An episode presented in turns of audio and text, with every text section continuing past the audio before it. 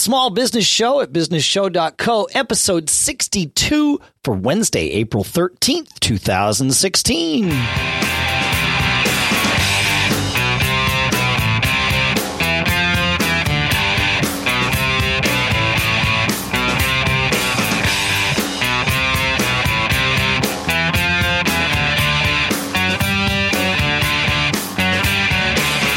Greetings, folks, and welcome to the Small Business Show at business show dot co, the show that is by, for, and about small business owners here in Durham, New Hampshire. I'm Dave Hamilton.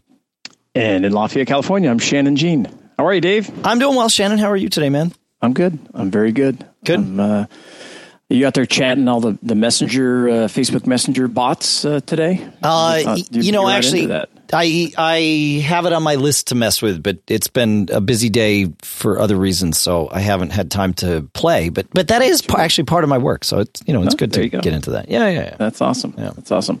Well, hey, uh, today we're joined by a good friend of mine, uh, Kelan Raph of Grand Canal Solutions. How are you, Kelan?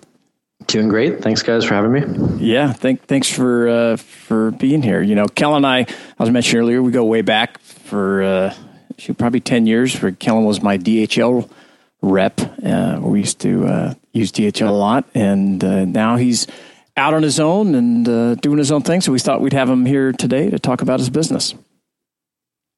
Sounds like a plan. Yeah, it should be yeah, good. Yeah. So, so Kelan, uh, the, the name of the company is uh, Grand Canal Solutions. And t- tell us a little bit, a little bit about what you guys do there, uh, how you got started, and just about the product or services that you that you offer. Sure. Um, so Grand Canal Solutions um, it does uh, logistics optimization um, for companies that are distributing products. So we developed a software. Uh, the product name is called Optimize. And uh, it's purpose-built to help um, distributors um, of product uh, to be able to efficiently Uh, move their products within the domestic U S as well as uh, internationally.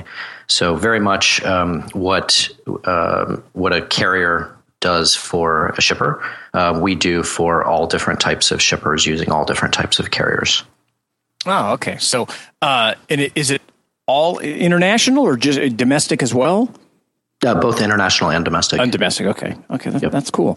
So, you know, we're we always focus on. Uh, you know, the aspect of running your own business here, starting, uh, getting things going. So let, let, let's go back and talk about the start. Tell us um, about how you got started with Grand Canal, what the impetus was. And I mean, did you work, and I know I mentioned you worked for D H L. I don't know how long after you left that you started Grand Canal, but uh, tell us how you got started and how you made that transition from uh, employee to business owner. Yeah, sure. So um, actually, the product that we uh, launched last year started right when I left D H L. So um, I was working for D H L, doing my M B A at Saint Mary's College, right around the corner from where you are, Shannon. Yeah. And um, I was taking a quantitative analytics course, which is basically statistics and Excel, and um, realized that I had a lot of data available to me and started playing around with that data and uh, coming up with optimization logic. So basically algorithms um, which can improve decision-making processes in shipping. And uh, it, I didn't realize it was going to take us, you know, eight, nine years to actually launch the software. Um, there were a few hiccups along the way, a, a few, you know, good opportunities that I kind of put the the product on the shelf basically and and uh, went and helped specific uh, shippers, you know, with um, with some bigger projects. Um, but yeah, like it it was a, um, quite a long path to get here. Uh, but we launched the SaaS software, so it's available on the web um, a, a year ago. So we put out one point oh a year ago. Um, and that was really started from uh, just me solo. Um, so I left D H L.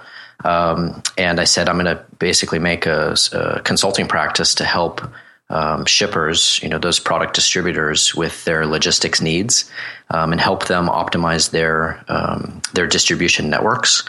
And so one by one by one, um, uh, got a lot of experience under the belt and built a lot of models, a lot of the algorithms um, during those uh, those cases working with customers.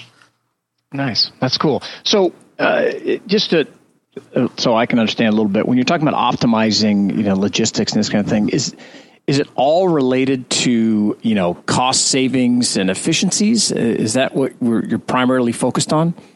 Yeah, efficiencies for sure. So those could be uh, cost related, or they could be time related.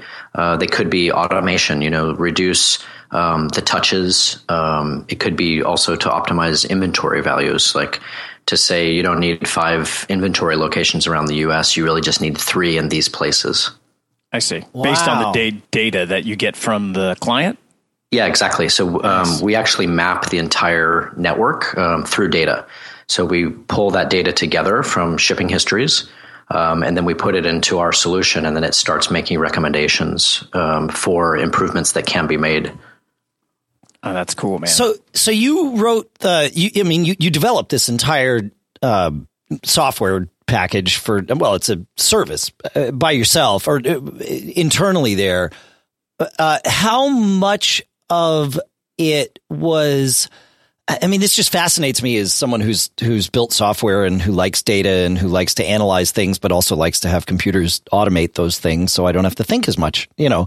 Um, and and so I'm just curious how what the process was like getting from, you know, you're solving this problem manually, you know, you want to solve it um, in an automated way, and you've got this idea for for the software, but like you said, you you're kind of you know dealing with clients one on one as the as you you know have to stay in business. Um, so getting to this point, was there, was it that you had mapped out the software and you knew exactly what it was going to do, but you just hadn't written it yet? Or was it a thing where as you were helping customers, you were sort of saying, oh, wow, well, we could put this in the software and this in the software. And was it a learning process as you were building? Yeah, absolutely. So exactly like you said, um, we each, you know, each project, each use case, each model that we had to build, it was all built in Excel originally. So we basically did it manually, you know, as you could in Excel. Sure. Um, start writing these different types of um, of scripts and algorithms. And then um, eventually to the point where we started breaking Excel because we were putting too much in there. Either too many rows or too much data yeah. or too much complication where Excel would just freeze. And then we started transitioning over to more of a database um, program like S Q L. Yep. Um, and then we built the, um, uh, we basically took all of our Excel models that we had built and all of our reference files and all of our database type stuff.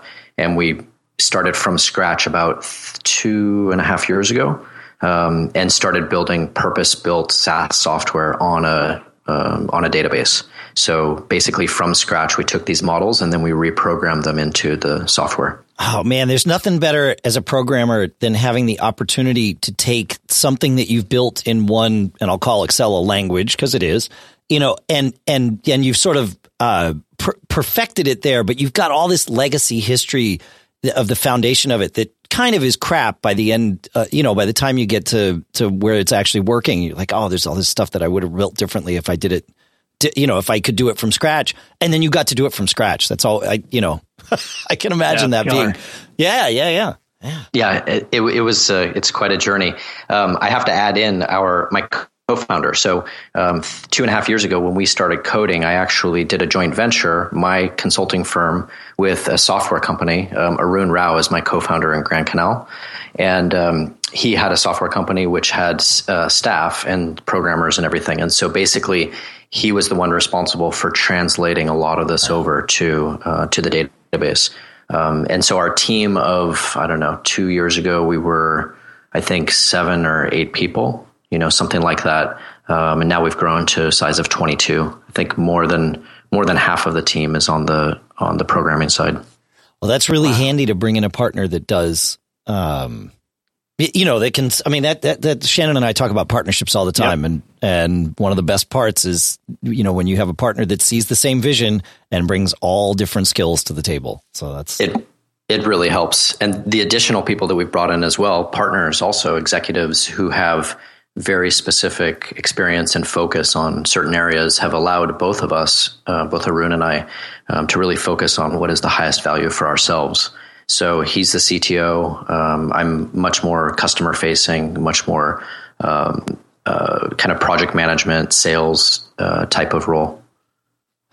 That's awesome. Yeah, that's great. Yeah, it is. And and I, you know, also, you know, recognizing that as you're building this data over time, that there's this, you know, large opportunity. And I think it would be all too common for, you know, as, especially as a consultant, just to kind of put your nose down and focus on your current business and just keep solving the same problem over and over and over. But seeing that opportunity, I think, is uh, it's fantastic. And uh, I, I think, when did you, you know, was there a point when you realized, like, uh, you know, that you'd created a, a viable business? You know, what was it at when you did the joint venture, uh, or was there something that really hit? You're like, wow, this thing could really be big.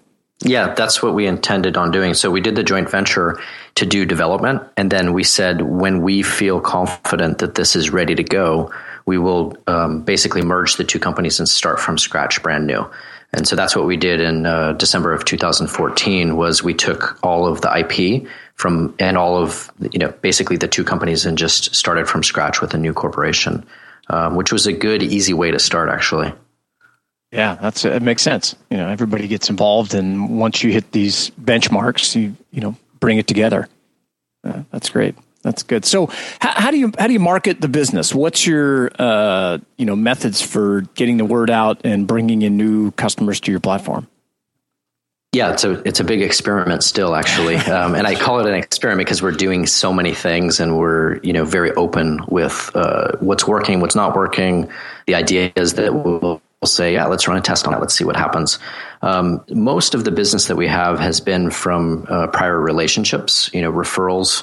Uh, sure. Like, for instance, Shannon could call me up and say, hey, Kelan, you should talk to this this company. They're growing fast, and um, they're looking for this type of um, of solution. Um, but we're starting now to, in the past two quarters, we've been um, doing some email campaigns um, out to uh, our prospective uh, customers, which is mostly in the e-retail business, um, as well as distributors and manufacturers and things. Okay. So product-based companies.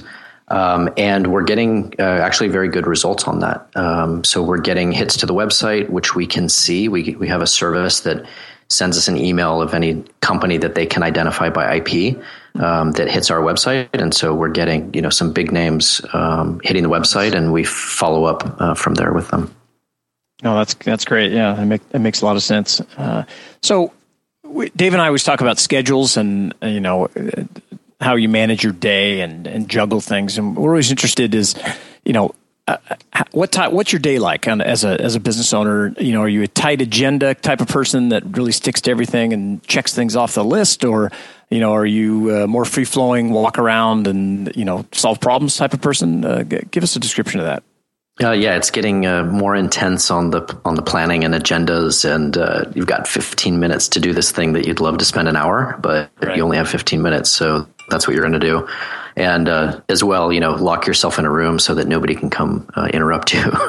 Yeah. Um, and, you know, turn off the LinkedIn, turn off the email, turn off everything, turn off your cell phone and hide it, because you have not very much time. Um, so that's that's definitely been an, uh, something that I've been improving on myself and getting a whole lot more organized.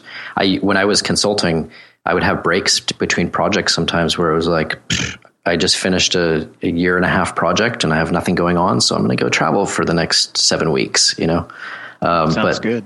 Yeah, that was that was the past. that, was, that was the past. Kiss those goodbye, right? yeah. yeah, yeah. Well, let's. We always say here, you know, uh, you know, owning your own company, you don't have any any freedom. I mean, you have flexibility, uh, but certainly you, you give up that freedom. Yeah, yeah, for sure. It, it, it's interesting, though. I want to circle back to this concept of um, managing or perhaps mitigating interruptions, uh, and and sort of forcing yourself into that. Uh, role. It, there, there's something to be said about a, a deadline, even a self-imposed one, or a, a limited amount of time to get something done. You, you know, it, it, it can be, it can actually really help efficiency, because you just wind up focusing on the one thing that you know you can do and just doing it. It, it is that, is that a corporate culture thing for, for you folks, for everybody at Grand Canal, or is that just something you've kind of imposed upon yourself?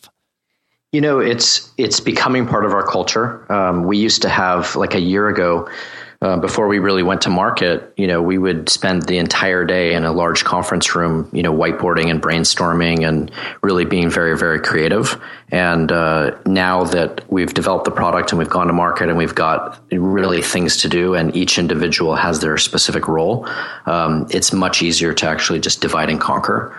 Um, so that's been a transition um, for our whole team, um, you know, of, of of learning how to focus. And there's a couple books that um, that I've read and reread um, over the, the period of about the last year, which are fantastic. One is um, Getting Things Done. Um, I can't remember the author, but it's a very popular book. Sure. Um, and I think there's also a version of getting, you know, th- there's a second, like a version two of that as well. Um, so I'll, I'll listen to that on audiobook every once in a while, just to remind me. I think there's a abridged version of it. Uh, that's about an hour or so.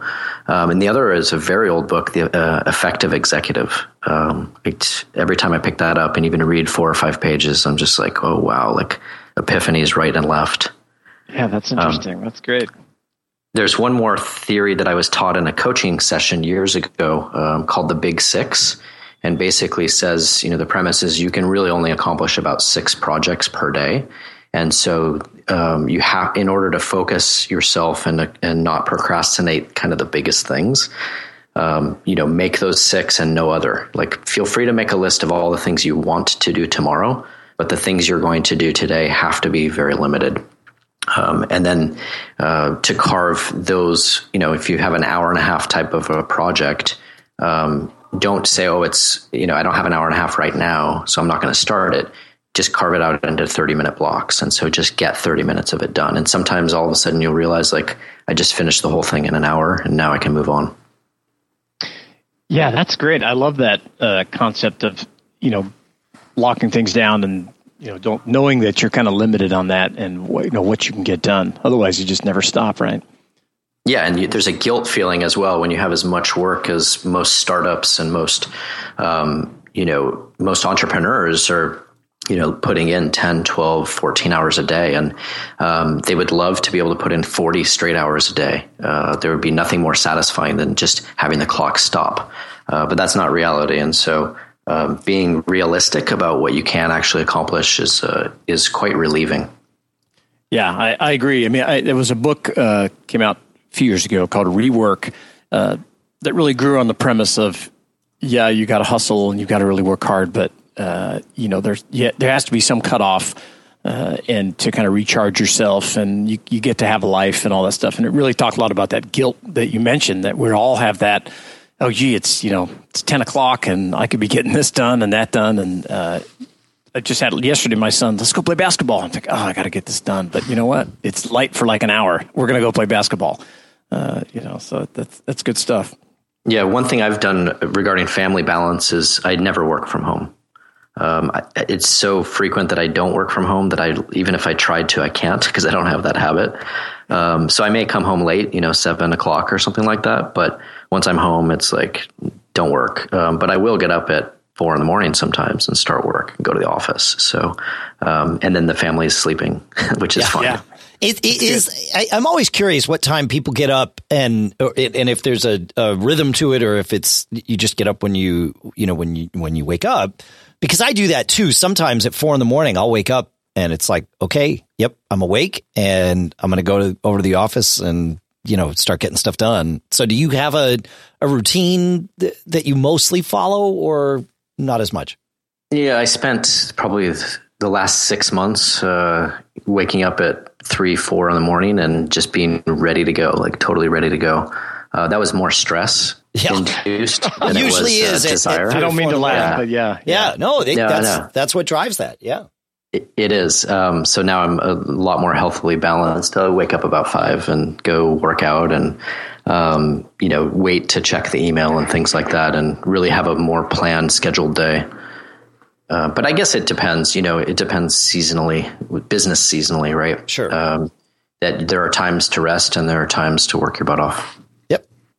Yeah. I think uh, one of the things that I've tried to do, you know, in the last few years, talking about that balance and things, is to not let, or at least try to, to not let other things drive my schedule.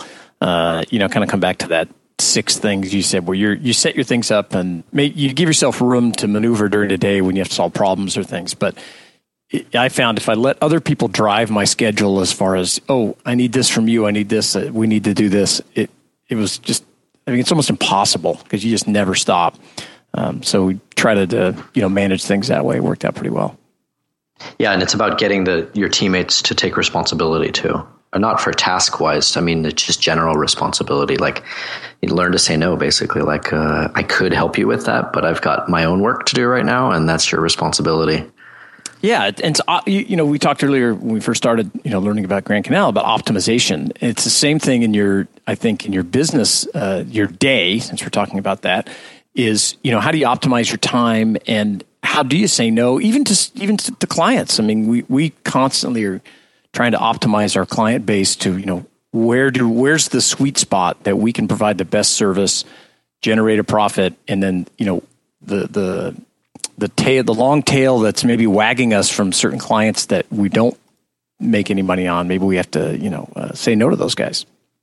Yeah, it's a healthy process actually to do that annually, you know, to look at your customer base and say, cut out ten percent. And it could yeah. be because they're not paying you. It could be because they ask too much, or that they take advantage, and um, and or that it's just not the right business. Like, your business has changed and theirs has yeah. not. And yeah, it's tough because you want to be, you want to offer those services, and, and a lot of the historical stuff. Uh, you and I talked, you know, before the show is, you know, I have some, uh, and one of my companies that's transitioning to a really a new model, and you kind of have to say goodbye to some old customers that are just like, what, you know, how, how, you know, what do you mean you can't provide this service for us anymore? So it's it's uh, can be challenging. Yeah, but it is healthy to do that. That culling, right? I agree. Yeah, I agree. I find myself doing it daily sometimes, it seems, but, uh, you know. So um, I, we're talking about, you know, s- optimizing things and, and measuring things. You know, we all measure cash, you know, cash is king and how the business is doing and growing. But, you know, the, we all know as, as business owners, there's, there's a lot more to it. And we talked about our health and, uh, you know, family time. What What's... Beyond cash, what's a, a good rubric? I love saying that word. It makes me sound much smarter than I am. Uh, to, uh, to, to, you know, measurement that, that you folks use, that, you know, your team uses uh, to measure your success.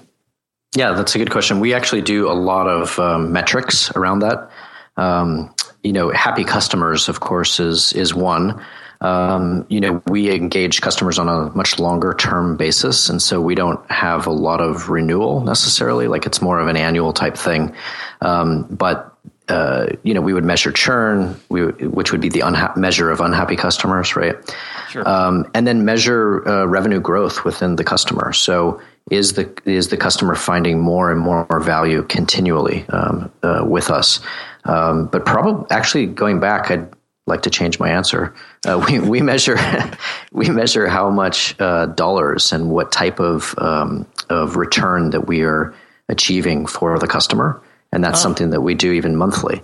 And so we're always looking for um, new opportunities um, to prove our value. And we found that if you can just continually um, continue to deliver value, that you'll always be valued by the customer, and it'll be a very long term relationship. That's a great answer. So you're huh. measuring cash, but not from a perspective of coming into your pocket, but what the customer is is saving uh, related to that. Yes, we believe that if we can, can if we focus on the value that we're delivering to the customer, everything else will fall into place. Yeah, I like it. That's really That's yeah.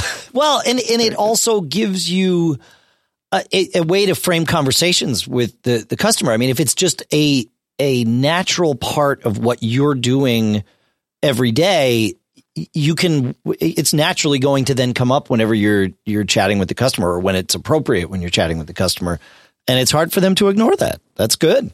Yeah. Yeah. It's working. Yeah. Yeah. That makes sense. Cool. Well, we love hearing about your success, uh, but we also really like mistakes here. Maybe just cause, you know, we've made so many on our own, but as, as business owners, you know, we, we think it's important to share it, and everybody looks at a lot of companies from the outside and thinks, you know, things are perfect. Uh, you know, thinking back, you know, in your business career over this eight year span of, you know, getting uh, the Optimize uh, platform launched, you know, what, what's the best mistake you've made, you know, that you've learned the most from that you can share with our listeners? Yeah, sure. I'm glad you limited it to the only that eight years because it's it would be way too long.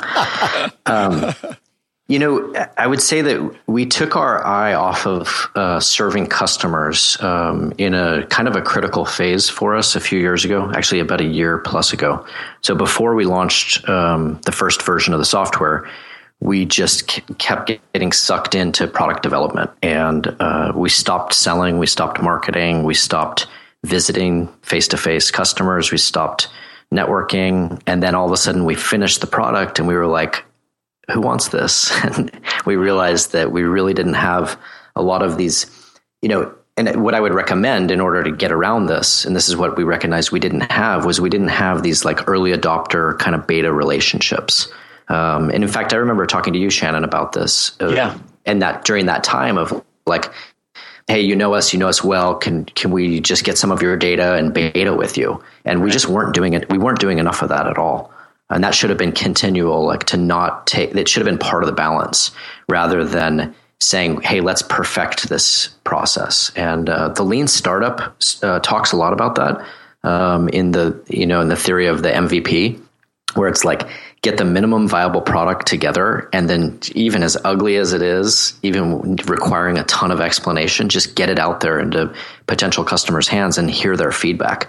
And that when those, those potential kind of beta customers are part of the development process, um, they will, of course, give very valuable feedback. Everybody understands that part of beta, um, but they'll also be part of the development process and they'll have more connection to the finished product as well. Yeah. And for anyone, uh, and we've done a whole show on this, uh, who's who's ever developed, you know, their own software for their business, whether it's a product you're trying to sell or just something to run your business, that that mistake is, you know, uh, that's priceless advice, because we've all been there where you kind of go down this wormhole and you do want to perfect it, but it can just go on and on and on. Am I am I right, Dave? Yeah, totally.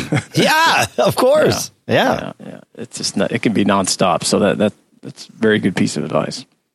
Yeah, definitely. So may, maybe you may have just answered this question as well in that, but if, you know, if you could go back to when you were first getting started now with your experience and all this stuff, what, what's one critical piece of advice that you could give yourself, uh, that maybe something you would have done different or something you would have told yourself that uh, would have had an impact on you? Um, similarly, I think that all product product development people should be customer facing, um, should have that engagement. So, you know, that's to avoid developing in the vacuum. Um, and it shouldn't just be one person. Like I was basically customer facing and the rest of the team of resources, let's call it six or seven people, were much more uh, just relying on me for the, the customer feedback. And so I think it should be much more of a team approach. It should be that um, anybody involved in product development at early stage should literally go out and visit customers and hear from them firsthand, uh, translate for themselves that that so instead message. Of running, yeah, instead of running interference for a programmer, telling them what you heard, getting them to, you know, in direct contact with the customer, that kind of thing.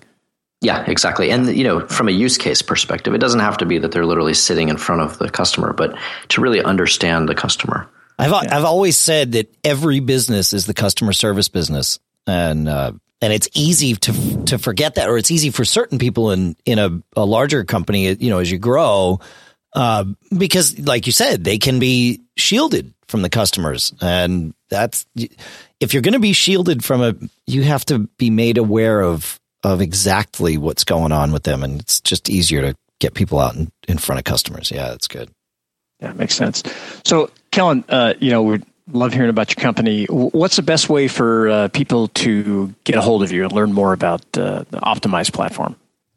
Oh yeah, sure. Um, so our website, we just relaunched um, a new website, which has an explainer video on there. It's a ninety second uh, uh, video that gives me chills every time I watch it, because it's kind of been in development for, for a couple of years. Nice. Um, so Grand, yeah, it's uh, Grand Canals with an S at the end. So basically Grand Canal and then S dot com. And then uh, there's a, uh, um, that explainer video is, I think, on the, on the main page there. That's great. Well, you know, we, we appreciate you hanging out with us today. We'd love to have you back on in the future and talk about uh, you know, how you're, how you're doing and things you've learned and all that stuff. It's uh, great to share some of the insight for, you know, our listeners, and uh, we really appreciate it.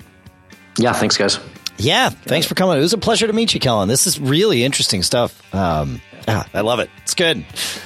Folks, if you have questions for Kelan, well, he just told you where to find him at grand canal s dot com. But uh, you can send us stuff too, feedback at business show dot co. And, of course, uh, you can find us on Facebook. We're still D B A Podcast, Shannon. This week, we're just going to change that. We're going to cut bait on that one. Yep. And it's just yep. going to be uh, Business Show Co. or Business Show if we can get it over there on Perfect. Facebook. So we will announce that at the beginning of the next episode. But we're just going to fix that problem. Because I want to start listing, like, all these great books that uh, Kelan... Yeah. Uh, You know, so we got to have a, the right home for that. So I'm with you. All right, sweet. We'll see you next week, folks. Shannon, thanks. Kelan, thanks. Everyone listening, thank you so much. Looking forward to hearing from you, and we'll see you next time. Take care, everybody.